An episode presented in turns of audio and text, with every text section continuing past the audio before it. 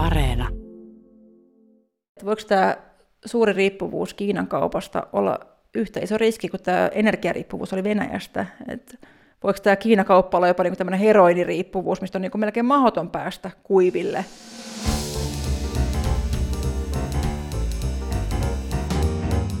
Mistä maailma puhuu, puhuu siitä, onko Kiinan riippuvuus se, mitä Eurooppa seuraavaksi katuu. Kuten tiedämme, Kiina myy ja valmistaa hurjan määrän meidän tavaroista. Kauppa Kiinan kanssa kasvaa koko ajan.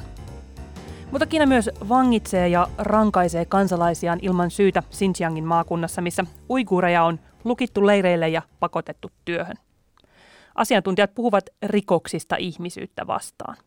Myös muualla maassa Kiinaan johtava kommunistinen puolue valvoo ja tarkkailee, tukahduttaa vastarinnan väkivaltaisesti ja sensuroi pienetkin sora-äänet. Viime vuodet se on pitänyt yllä epäinhimillistä koronakuria. Mutta mikään tästä ei ole kauheasti Euroopan maita hetkauttanut. Business on ollut bisnestä. Tämä on tosi turhauttavaa monille, joita ihmisoikeudet huolettaa. Että miksi kukaan ei tee mitään? Miksi me vaan syvennämme riippuvuuttamme maasta, jota johtaa kansan oikeuksia tallova yksinvaltias? Mutta voisiko Venäjän hyökkäys Ukrainaan toimia tässäkin herätyskellona – Eurooppa otti energiariippuvuutensa vuoksi Venäjältä niin sanotusti ihan huolella turpaan, kun se uskoi kaupan luovan rauhaa ja paremman tulevaisuuden kaikille. Voiko Kiinan kanssa käydä samoin, että joku päivä Kiina yllättää Euroopan housut kintussa? Mä seuraan Kiinaa työkseni ja tiedän siitä aika paljon, mutta koska EU on mulle ikuinen mysteeri, niin mun kanssa täällä studiossa on EU-hun erikoistunut taloustoimittaja Janne Toivonen – Tuolta puhelimen ruudulta mua taas tuijottaa aina yhtä intensiivisesti vilkutellen Eurooppa-kirjeenvaihtaja Suvi Turtiainen, jonka mukaan Saksan havahtuminen tässä Kiinakysymyksessä on ihan oikea uutinen. Minä olen Jenny Matikainen ja nyt me puhutaan mun lempiaiheesta eli Kiinan vallasta. Ihanaa Janne ja Suvi, kun te olette täällä nyt oikeasti molemmat, sillä viimeksi kun Janne oli täällä, niin sä olit turaamassa Suvia – sillä extemporeen, mutta nyt me voidaan osoittaa tässä podissa, että teillä molemmilla on ihan arvo omana itsenänne Eurooppa-tuntijoina hieman eri näkökulmasta. Niin mä kysyn ihan ensimmäisenä, että mitä te mietitte siitä, kun sanotaan, että Eurooppa on liian koukussa Kiinaan? Onko näin? On. Jos mä nyt aloitan, niin ilman, ilman muuta on. Siis asia on niin, että Kiina ei ole enää se halvan muovikrääsän ja tekstiilien tuottaja, jollaisena me sen takavuosina mielsimme, vaan lainaan tässä Nordean pääekonomisti Tuuli Koivua koko maailman tehdas. Ja samalla tietysti valtava, yhä kulutuskykyisempi markkina. Eurooppa on liian koukussa Kiinaan, koska ilman Kiinasta tulevia materiaalivirtoja tuotanto Eurooppa pysähtyisi monella sektorilla. Oletko Suvi samaa mieltä?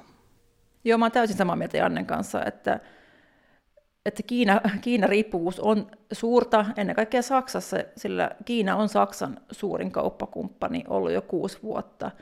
Ja tämä Venäjän suurhyökkäys Ukrainassa helmikuussa herätti niin kuin Saksan ajattelemaan asioita ihan uudella tavalla, koska tämä Venäjän hyökkäys Ukrainaan paljasti sen, miten vaarallista Saksan energiariippuvuus Venäjästä oli. Sitä on verrattu niin kuin huumeriippuvuuteen, ja nyt Saksa niin kuin yrittää ilman päivittäistä kaasuannostaan pyristellä kuiville tästä riippuvuudesta, ja se on vaikeaa. Täällä on oikeasti pelkona, että alkaa teollisuus ja firmat menee nurin, koska energiaa ei tule välttämättä siihen malliin kuin ennen.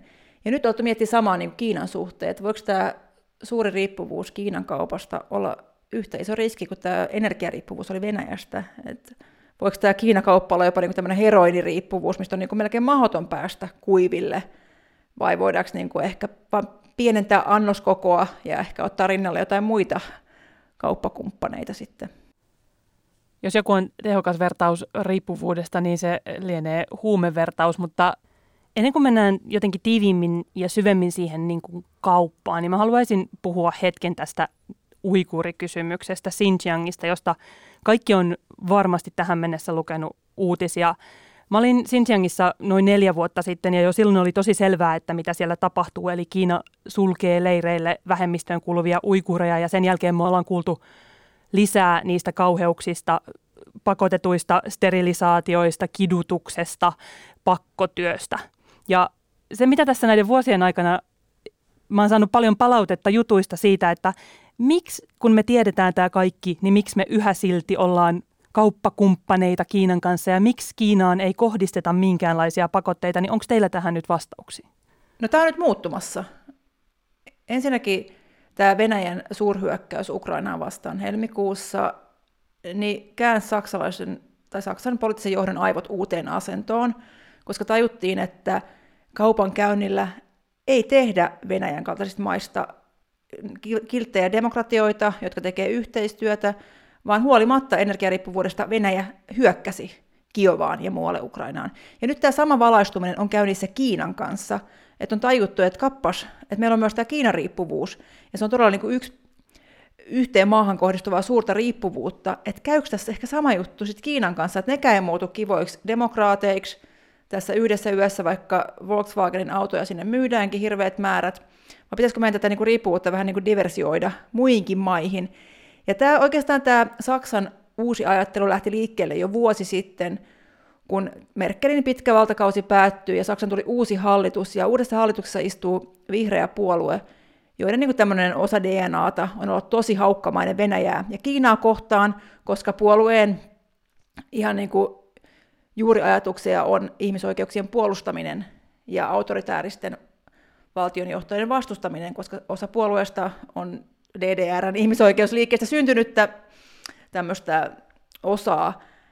Eli se, se murros alkoi jo niin kuin hallituksen vaihtumisesta ja tämä suurhyökkäys sitten niin kuin vielä muutti ajatusta enemmän, koska Saksan oli määrä saada uusi Kiinastrategia jo kuukausia sitten, mutta sitä ollaan kirjoittamassa nyt uudestaan, koska kaikki on mennyt uuteen asentoon. Toi on tosi kiinnostavaa, kun sä sanoit, että se on nyt muutoksessa. Ihana myös, että sä oot niin innokas kertomaan tästä uudestaan, että sä unohdit vastata mun kysymykseen, joten vastaan siihen nyt itse. Eli se ei ollut tarpeeksi houkuttelevaa ryhtyä toimiin Kiinaa vastaan, koska Kiinasta saatu hyöty on tavallaan ollut niin suurta, että ei olla viittitty ottaa sitä riskiä, että jos ruvetaan puhumaan Kiinan ongelmista Kiinalle, niin mitä Kiina sitten tekisi. Mutta pakko sanoa tuohon, että onko tämä nyt sitten niin, että – että Eurooppa, EU on reagoinut vasta siinä vaiheessa, kun ikään kuin ruvetaan miettimään, että voiko se Kiina kääntyä myös meitä vastaan, niin kuin sä sanoit, että ruvetaan miettimään, että voisiko Kiina olla seuraava Venäjä. Että meitä ei ole kiinnostanut tarpeeksi silloin, kun se Kiinan väkivalta on kohdistunut Kiinan omiin kansalaisiin, mutta nyt kun me pohditaan sitä, että voiko uhka kohdistua meihin, niin vasta nyt on reagoitu. Onko tämä liiottelua, kun mä sanon näin? Ei se ole missään mielessä liiottelua. Tietenkin EU on tunnistanut näitä riskejä aikaisemmin, näistä on puhuttu Euroopassa, on puhuttu Kiinan vaikutusvallan kasvusta, on pohdittu mitä sille tehdä, mutta EU pohjimmiltaan on kauppapoliittinen järjestö, vaikka se tekee kaikkea muutakin. Kaupassa on se kaiken ydin, mitä, miksi, miksi EU toimii maailmassa. Ja sen vuoksi Kiinan kanssa on toimittu niin kuin EU toimii muutenkin, eli keskittyy niihin itselleen kivoihin asioihin, kuten kaupan lisäämiseen, ja sulkee tarvittaessa silmänsä tai ainakaan ei reagoi riittävän voimakkaasti niihin vaikeisiin asioihin, jotka taas eivät ehkä ihan suoraan ole kytköksissä siihen kauppaan, tai jos ovatkin, niin ne voidaan sitten näppärästi tarvittaessa retorisesti irrottaa siitä siitä itse asiasta kiinni. Eli, mutta tunnistan saman kuin Suvi, eli kyllä tässä on tullut hyvin nopea muutos nyt. Kukaan tällä hetkellä ei puhu siitä, millä tavalla pitäisi vapauttaa lisää kauppaa Kiinan kanssa, tiivistää yhteistyötä, luoda uusia sopimuksia. Päinvastoin tämä EU-Kiina investointien vapauttaminen on jäissä. Tällä hetkellä pohditaan sitä, että kuinka riippuvaisia oikein ollaan Kiinasta ja ollaan havahduttu juuri tähän, miten poliittisia kauppatavarat sitten ovat, kun tulee kriisi. Tästä on kysymys Kiinan kohdalla myös. Ja eikös EU puuhaa myös jonkunlaista tämmöistä pakkotyöllä teetettyjen tavaroiden kieltoa EU-alueelle? Koskeeko se nimenomaan Kiinaa? Tästä ei puhuta. Se koskee kaikkia maita, joita tällainen voisi koskea, mutta on erittäin huomioarvoista tietenkin, että Euroopan parlamenttihan sai tämän, pisti tämän lain, lain ikään kuin liikkeelle, ja se pisti liikkeelle nimenomaan uiguurien tilanteen takia. Eli päivänselvää on, että se ensimmäinen ajuri sille laille on Kiina, puhutaan ehkä vähän niin kuin suomalaisen armeijan termein keltaisesta valtiosta, joka sitten sattuu olemaan se, jonka kaikki ehkä tietää. Eli edelleen EU on tietyllä tavalla varovainen siinä, että ei loukata Kiinaa, koska voin analysoida sen, että Kiina on aika kova loukkaantumaan, jos sen sisäisiin asioihin puututaan, mikä siis Kiinalle on tämmöinen punainen vaate. Kyllä, juuri näin. Ja sitten taas EU on erittäin hyvä puhumaan asioita kauniisti, eli EUn DNAhan on koodattu se, että asiat piilotetaan rivien väliin. Kaikki tietävät, mistä on kysymys, mutta kuitenkin kieli on diplomaattisella tavalla sellaista, josta ei ainakaan sovi loukkaantua kovin näkyvästi, vaikka siitä voisikin loukkaantua. Eli kyllä se asia on selväksi periaatteessa tehty, mutta siitä ei ihan suoraan puhuta. Ja varmasti yksi taho, joka pelkää Kiinan reaktiota tämmöisiin lakeihin, on sitten Saksan autoteollisuus, koska Saksan suurilla autoyhtiöillä on Kiinassa tuotantoa, ja silloin ei puhuta enää niinku tuotteista, mitkä tulee EUn alueelle Kiinasta, vaan siitä, miten saksalaisfirmat toimii Kiinassa, myös Xinjiangin alueella. Siellä on tehdas vaikka Volkswagenilla, ja miten ne autot menee sitten tuonne Kiinan omille markkinoille. Ja tulikin mieleeni vitsi, jonka luin aamun Financial Timesista, eli se, että Euroopan, koko Euroopan unionin talouspolitiikkaa määrittää se, mitä Saksa tekee talouspolitiikkaa. Ja Saksan talouspolitiikkaa määrittää se, mitä Saksan teollisuus ajattelee. Ja Saksan teollisuutta määrittelee taas Saksan autoteollisuus. Ja Saksan autoteollisuutta määrittelee Volkswagen, eli juuri se autoyhtiö, joka on siellä niin kuin uikuurialueella pyörittää tehdasta ja rakentaa autoja. Eli voisin ehkä tulkita, että tämmöinen varovainen lainmuotoilu saattaa juontaa juurensa vitsin alkupisteille. Tämä on tämmöinen, jossa nauretaan samalla kun itketään tyyppinen vitsi ilmeisesti. Jep. Ja musta oli hyvin Jannen väri, värivertaukset, koska jos Suomessa ei puhuttu Venäjästä uhkakuvana niin kuin ennen kuvasta nyt, se oli keltainen valtio, ja sitten tämä niin kuin punainen vaate Kiinalle on tämä, niin kuin puhutaan suoraan, että sorratte ihmisoikeuksia, niin ei me olla ehkä vielä niin kuin ihan maalissa jos ei voida, voidaan sanoa Venäjä ääneen jo, mutta ei voida sanoa vielä ääneen niin kuin EU-lainsäädännössä Kiinan ihmisoikeusloukkaukset. Mutta aika lähellä ollaan, niin kuin Suomen puolustusvoimissa nyt Venäjän kanssa, niin nyt aletaan olla hilkulla, että puhutaan asioista niiden oikeilla nimillä. Ja ehkä pieni toivonpilkahdus on sekin, että YK sai vihdoin ulos tämän Xinjiangia koskevan raporttinsa, jota oli otettu jo aika pitkään ja epäiltiin, että noinkohan YK uskaltaa laittaa sitä Kiinan painostuksen takia ulos, mutta tuossa raportissa niin kiistelty kuin se oli, niin ainakin sitten puhuttiin siitä, että uigurialueella on tehty vakavia ihmisoikeusrikkomuksia ja mahdollisesti rikoksia ihmisyyttä vastaan. Mutta se on tietenkin sitten ihan toinen tarina, että johtaako tämä raportti mihinkään toimiin, kuten tiedetään. Kiinalla on paljon ystäviä ja sen kautta valtaa YKssa.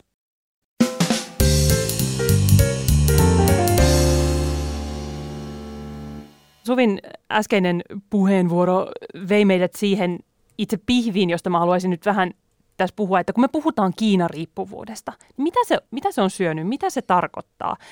Tuossa oli hyvä toi Volkswagen, mutta sehän on hirveän paljon muuta. Mitä on Kiina-riippuvuus?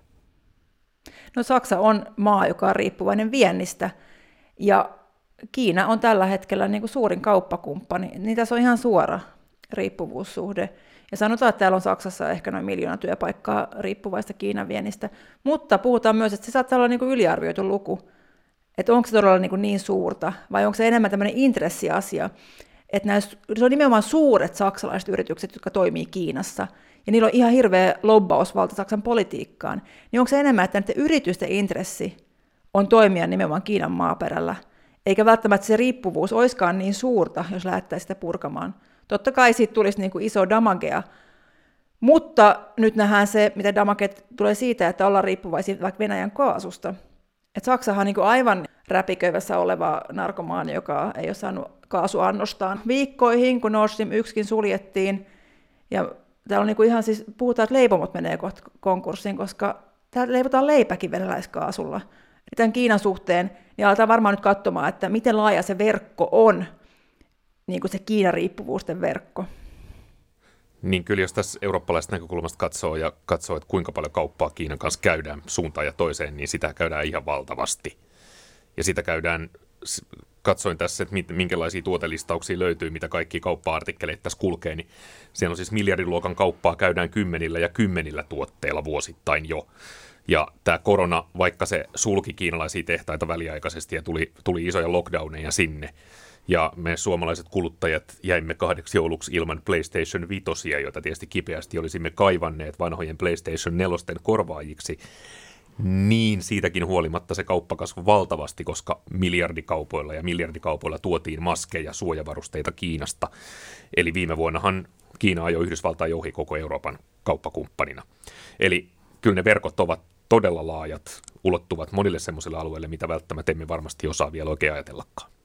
Ja tämä itse asiassa on se, mistä monet asiantuntijat puhuvat, että kun pohditaan just tätä, että Eurooppa nyt tajus, että ei kannata olla riippuvainen jostain, esimerkkinä nyt tietenkin tämä venäläinen fossiilienergia, mutta että tämä Kiinariippuvuus on nimenomaan, kuten sanoit, laaja-alaisempaa ja se on sellaista, mitä mihin on paljon vaikeampi laittaa sormi ikään kuin yhteen tuotteeseen tai yhteen asiaan, koska se piiloutuu myös sinne tuotantoketjuihin. Et puhutaan vaikka näistä harvinaisista metalleista, joita tarvitaan akkuteknologiassa ja uusiutuvan energian teknologiassa. Ja kun ruvetaan katsoa sitä, että Kiina tuottaa niistä todella massiivisen siivun, niin se on semmoista vähän niin kuin näkymätöntäkin jossain määrin. 30 kriittistä metallia, mitä EU on tunnistanut, 19 niistä, kaksi kolmasosaa tulee ehdottomasti valtaosin Kiinasta, eli ollaan niistä täysin riippuvaisia.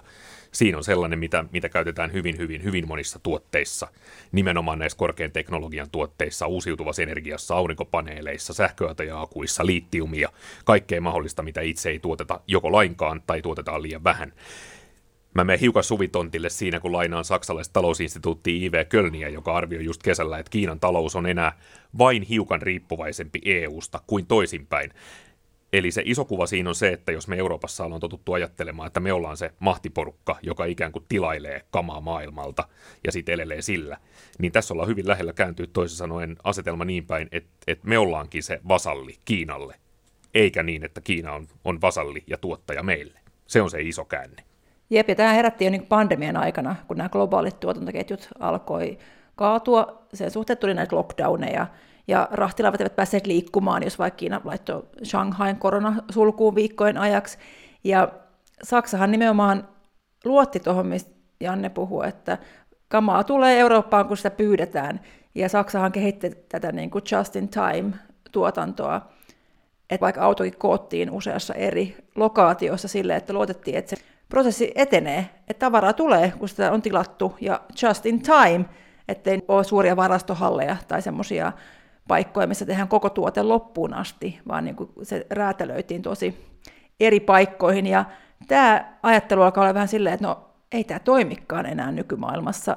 Tämä alkoi pandemiassa, ja nyt varsinkin, jos on niin herännyt tämmöinen ehkä terve, selväjärkinen niin kuin epäluulo autoritäärisiä maita kohtaan, niin tätä ollaan miettimässä uudestaan.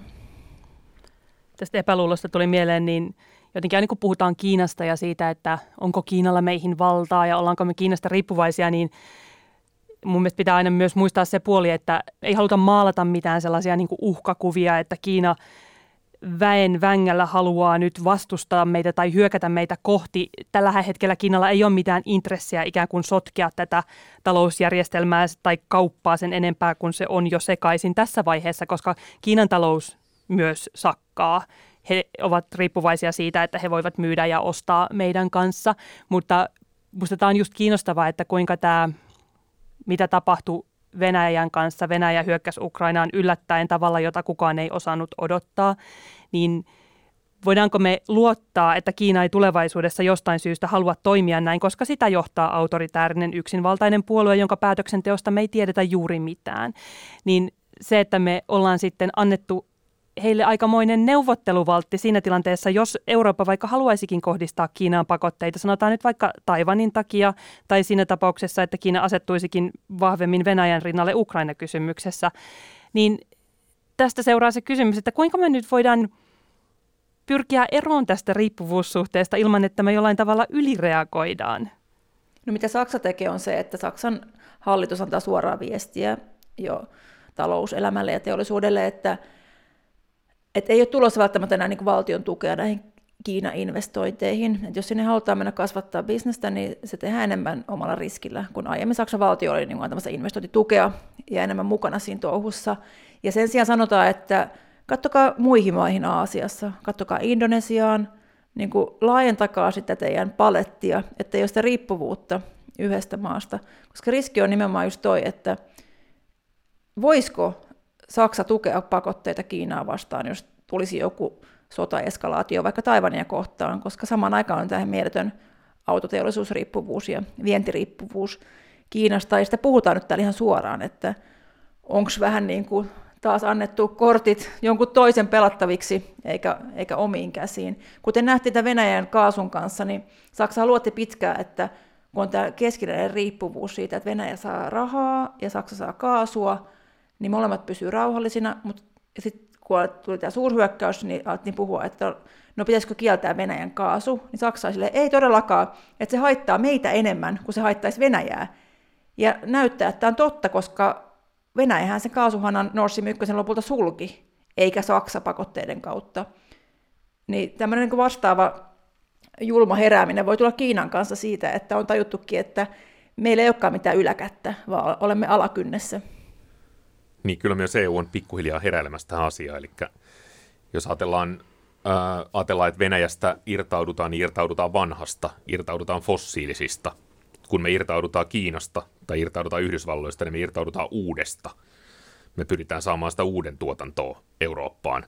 Yhdysvaltain kannaltahan EU on toiminut sillä tavalla, että on vuosien aikana väännetty väellä ja vaivalla näitä datalakeja, joilla on pyritty tämän GAFA-porukan, eli Googlen, Amazonin kumppaneiden ylivaltaa torjumaan, saada niin kuin data pysymään Euroopassa, rakentamaan eurooppalaista pilviinfrastruktuuria, asettamaan rajoja näille digijäteille eurooppalaisittain. Siinä ollaan nyt jonkinlaisessa hyvässä vauhdissa pieniä toimia ollaan saatu aikaan, ja tietysti lisää on tulossa. Suuret taloudelliset intressit tietysti hidastaa asioiden syntymistä, mutta kyllä jos ajatellaan suoraan, mitä EU vaikka toimii tällä hetkellä Kiinariippuvuuden vähentämiseksi yhdellä strategisella sektorilla, niin on tämä puoli vuotta sitten ehdotettu CHIPS Act, joka ei ole... Sipsilaki. Joka valitaan Jenny, ei ole sipsilainsäädäntö, eli tota, EU ei ole koskemassa nyt Ahvenanmaan Taffel-tuotantoa tai johonkin, johonkin muuhun, vaan kysymys on mikrosiirulaista, eli siitä, että komission lainsäädäntöehdotuksen mukaan niin Euroopassa pyritään saamaan, tai komissio haluaisi, että tulee 43 miljardia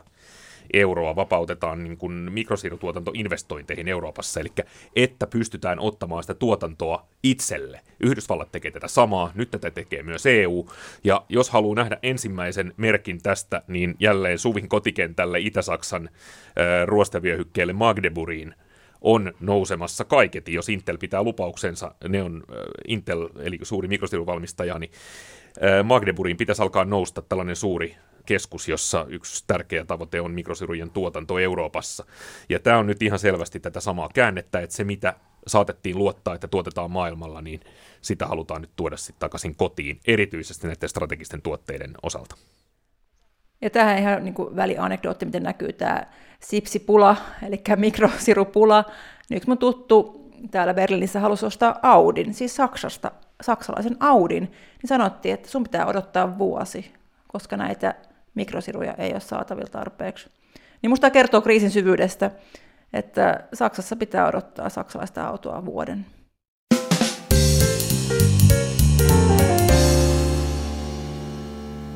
Mulla on aivan hirveä määrä sipsivitsejä mielessä, mutta en kerro niitä nyt tässä, vaan jotenkin vedän yhteenvetoa siitä, että mehän puhuttiin aluksi pakkotyöstä, jonka kautta me puhuttiin siitä, että EU-hun olisi tulossa tällainen lainsäädäntö, joka estää tiettyjen tuotteiden tuomisen, pakkotyöllä tehtyjen tuotteiden tuomisen. Me päädyttiin puhumaan mikrosiruista ja jotenkin jos mä ajattelen, että mikä se isompi kuva tässä taustalla on, niin se on jonkinlainen tällainen sulkeutuminen. Niin kertooko tämä jotenkin jostakin isommasta käänteestä siitä, että – iso kysymys, mutta onko globalisaation aika jollain tavalla ohi? Aletaanko me niin kuin palata siitä, että kauppa rakentaa rauhaa, niin nyt jotenkin semmoiseen, että ei kun ennen kaikkea meidän pitää suojella, että meillä on sipsejä?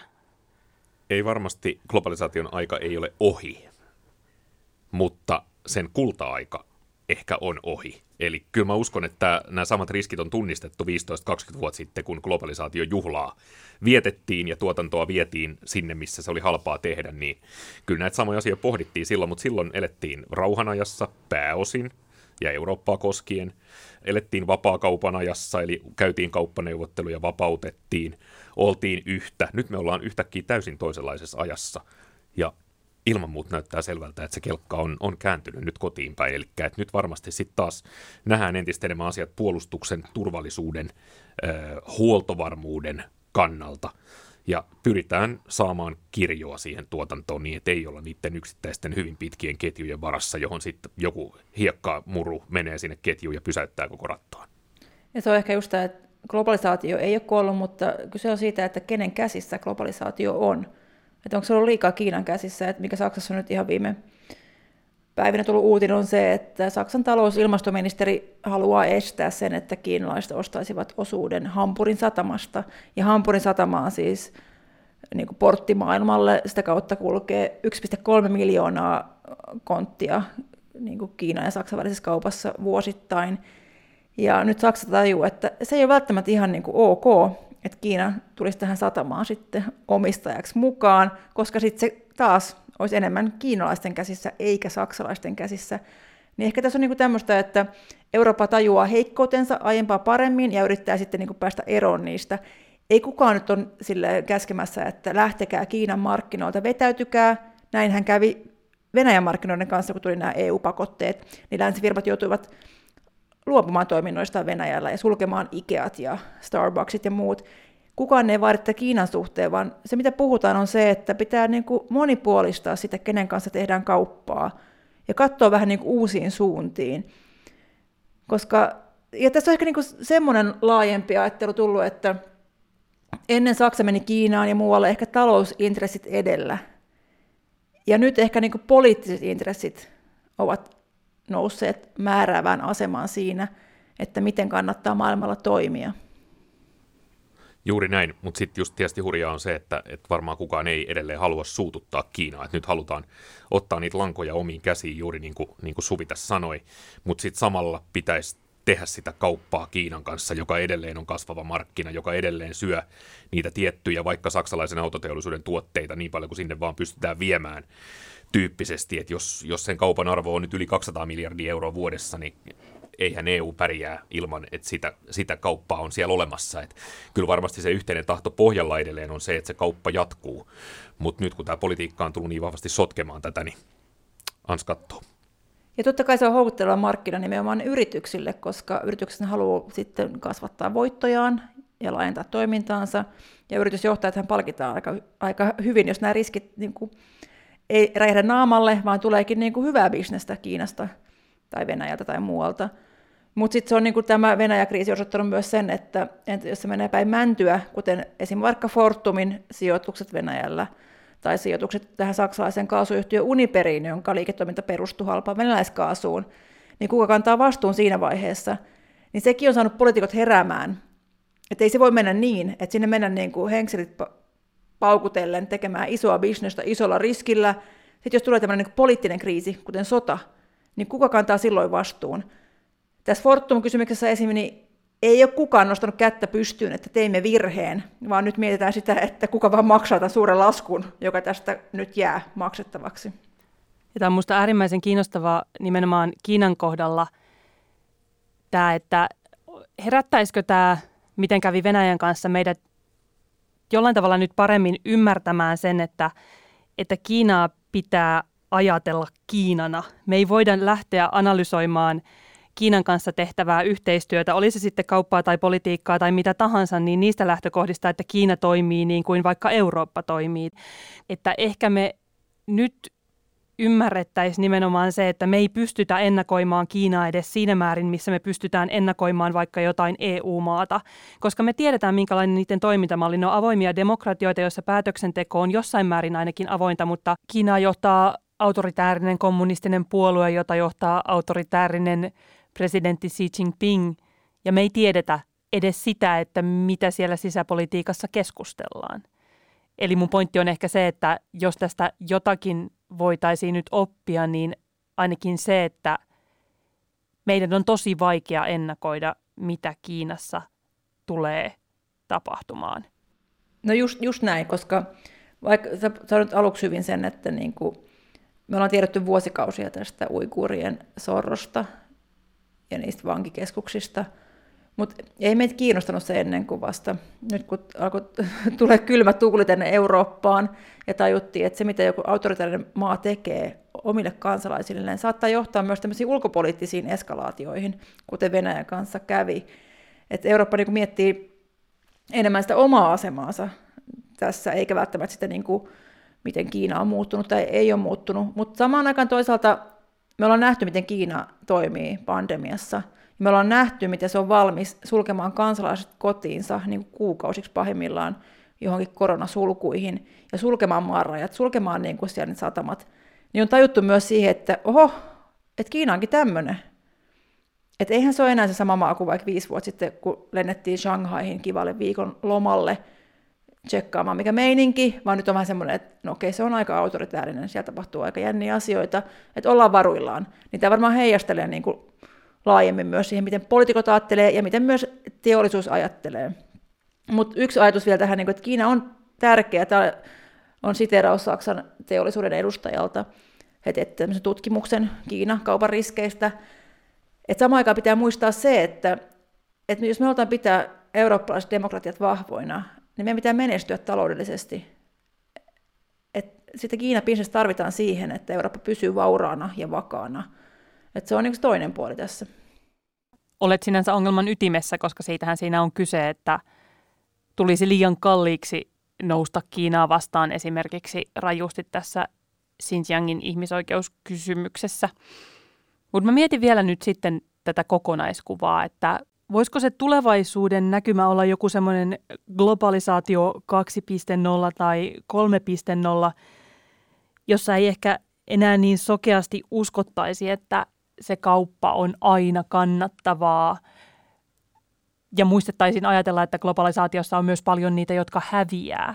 Eli ikään kuin suhtauduttaisiin paljon aiempaa kriittisempänä voisi, kokonaisuutena. Voisi. Ollaan rehellisemmän maailman äärellä se, mikä jokaisesta kriisistä seuraa hyvää, niin on se, että sitten on, sit on pakko tunnustaa tosiasiat ja, ja ihan oikeasti ottaa lusika kauniiseen käteen. Ja varmaan jonkun semmoisen äärellä tässä, tässä todennäköisesti nyt tällä hetkellä olla.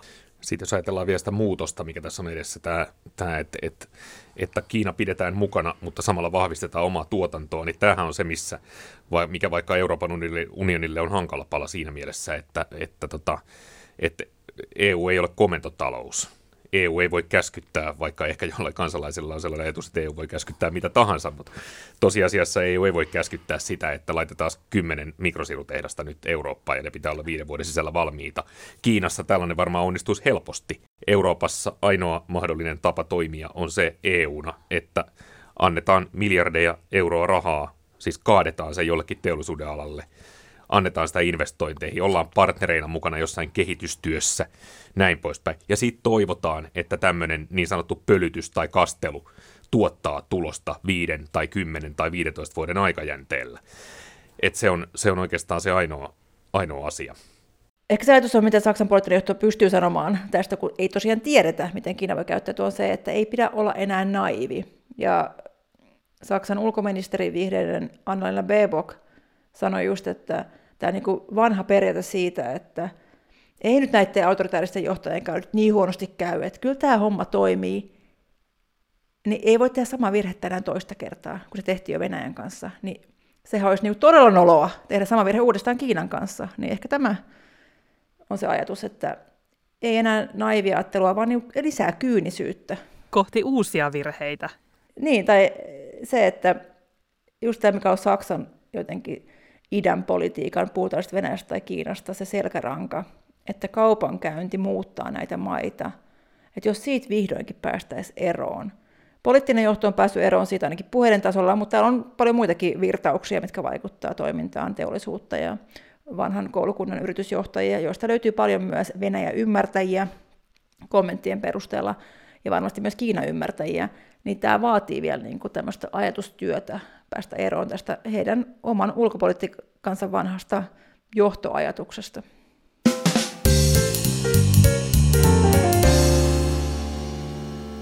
Eli älkäämme siis hätääntykö, mutta olkaamme entistä fiksumpia.